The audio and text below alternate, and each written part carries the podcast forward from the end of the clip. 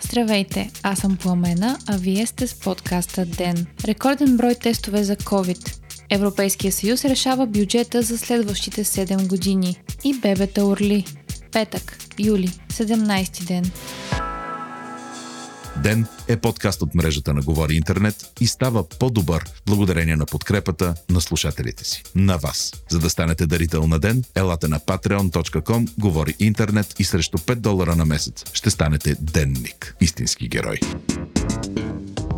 267 са новите случаи на коронавирус у нас, при рекорден брой направени тестове за едно денонощие – над 6500. Така общият брой на регистрираните заболели у нас е вече над 8000. В момента има 582 човека в болница, 28 в интензивни отделения. Оздравелите през последното денонощие са 86, а починалите 4. Най-много нови случаи има в София 95, следвана от Варна с 36 случая и Пловдив с 15. Министърът на образованието Красимир Вълчев заяви на конференция днес, че новата учебна година ще започне присъствено, съобщава БНР. Вълчев е обяснил, че се подготвят и следващата учебна година да живеем в условията на коронавирус и пандемия. Предвижда се децата, които са с положителен тест за коронавирус, да могат да се включат в реална класна стая чрез виртуална такава.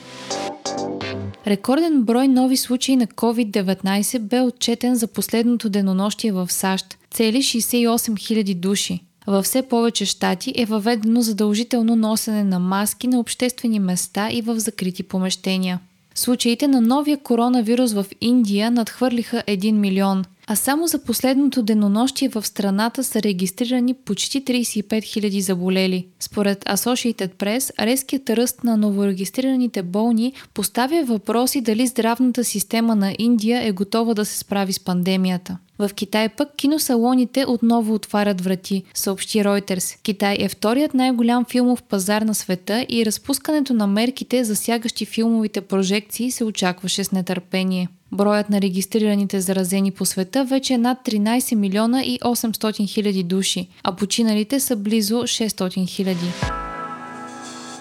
Вчера вечерта бе осмият поред протест в столицата, който според организаторите е бил и най-многолюдният, пише БНР. Протестът е преминал без инциденти. Припомняме, че беше въведен краен час за протеста до 22 часа вечерта. Според информационните източници, част от участниците са останали след крайния част, като са направили щит между полицаите и група младежи, за да предотвратят провокации и насилие. От МВР днес са съобщили, че по време на протестите в София с нощи са били задържани 8 души. Двама от тях са арестувани за притежание на наркотици, а шестима са били въоръжени с ножове, боксове и пиротехника. Според МВР, задържаните са част от група провокатори, които се опитват да ескалират протестите и да предизвикат сблъсъци с полицията. Именно между тях и полицията са направили щит участващите в протестите. В по-късните часове дори тази група провокатори е сложила маски и са започнали да хвърлят димки. Вчера Коалиционният съвет на управляващите е взел решение правителството да не подава оставка и да се изчака с оставките на тримата министри – Владислав Горанов, Емил Караниколов и Младен Маринов. След гласуването на вота на доверие ще има персонални промени, съобщава Дневник. Главният прокурор Иван Гешев също е заявил, че няма да подаде оставка. В сутрешния блок на нова телевизия вице-премьерът Валери Симеонов е заявил, че кеят при лятната резиденция на Ахмед Доган в парка Росенец е незаконен. Това е установено при проверка на регионалната дирекция строителен контрол. Открити са още четири други незаконни спомагателни постройки в имота. Симеонов е заявил, че всички незаконни строежи ще бъдат премахнати. Днес лидерите на Европейския съюз се срещат на живо за първи път от началото на пандемията. По време на срещата те ще обсъждат бюджета на общността, както и плана за възстановяване от последиците от COVID-19. Според правителството на България, за страната ни приоритетно е приемането на многогодишната финансова рамка, кохезионна и селскостопанска политика, грантове, заеми, условности. До срещата на живо се стигна, тъй като вече месеци лидерите не могат да постигнат съгласие относно бюджета на Съюза. Предложението на съвета на Европейския съюз е за 7 годишен бюджет в размер на 1,074 трилиона евро и възстановителен фонд за 750 милиарда евро, които да са отделни от многогодишната финансова рамка. За сега се обсъждаше тези 750 милиарда да бъдат разпределени под формата на 500 милиарда като грантове и 250 милиарда като заеми. Това предизвика разединение между държавите членки. Те се разделиха на два лагера – така наречената пестелива четворка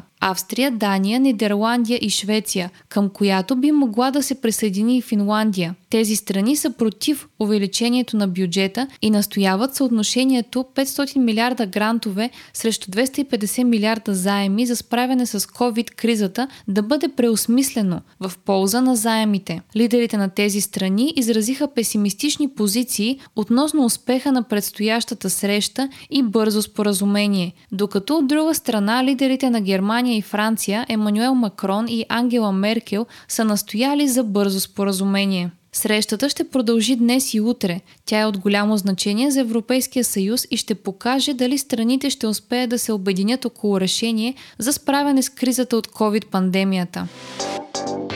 Рекорден брой новоизлюпени малки на царски орел у нас за този размножителен сезон. 37 млади птици са се излюпили от общо 26 двойки пристъпили към гнездене, съобщава BTV. За сравнение, миналата година у нас са се излюпили само 26 малки. Въпреки, че все още е рано да се каже колко от 37-те малки орли ще напуснат гнездата успешно, увеличението им е голям успех за Българското дружество за защита на птиците. Нови двойки царски орли са открити в Сакар и в района на Сливен и Ямбол. Като така териториите в България, на които живеят царски оли, се увеличават. Царският орел е световно застрашен вид и от няколко години у нас се правят стъпки за възстановяване на популацията му. Обезопасяват се електропроводи, засадени са 1700 дръвчета, строят се изкуствени гнезда и се извършва охрана на рискови гнезда от доброволци. 32% от популацията на вида в България е върху изкуствени гнезда.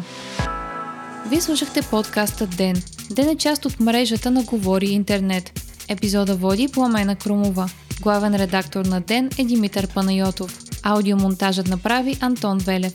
Ако искате да не изпускате епизод на ден, не забравяйте да се абонирате в Spotify, Google Podcast или да ни оцените в Apple iTunes.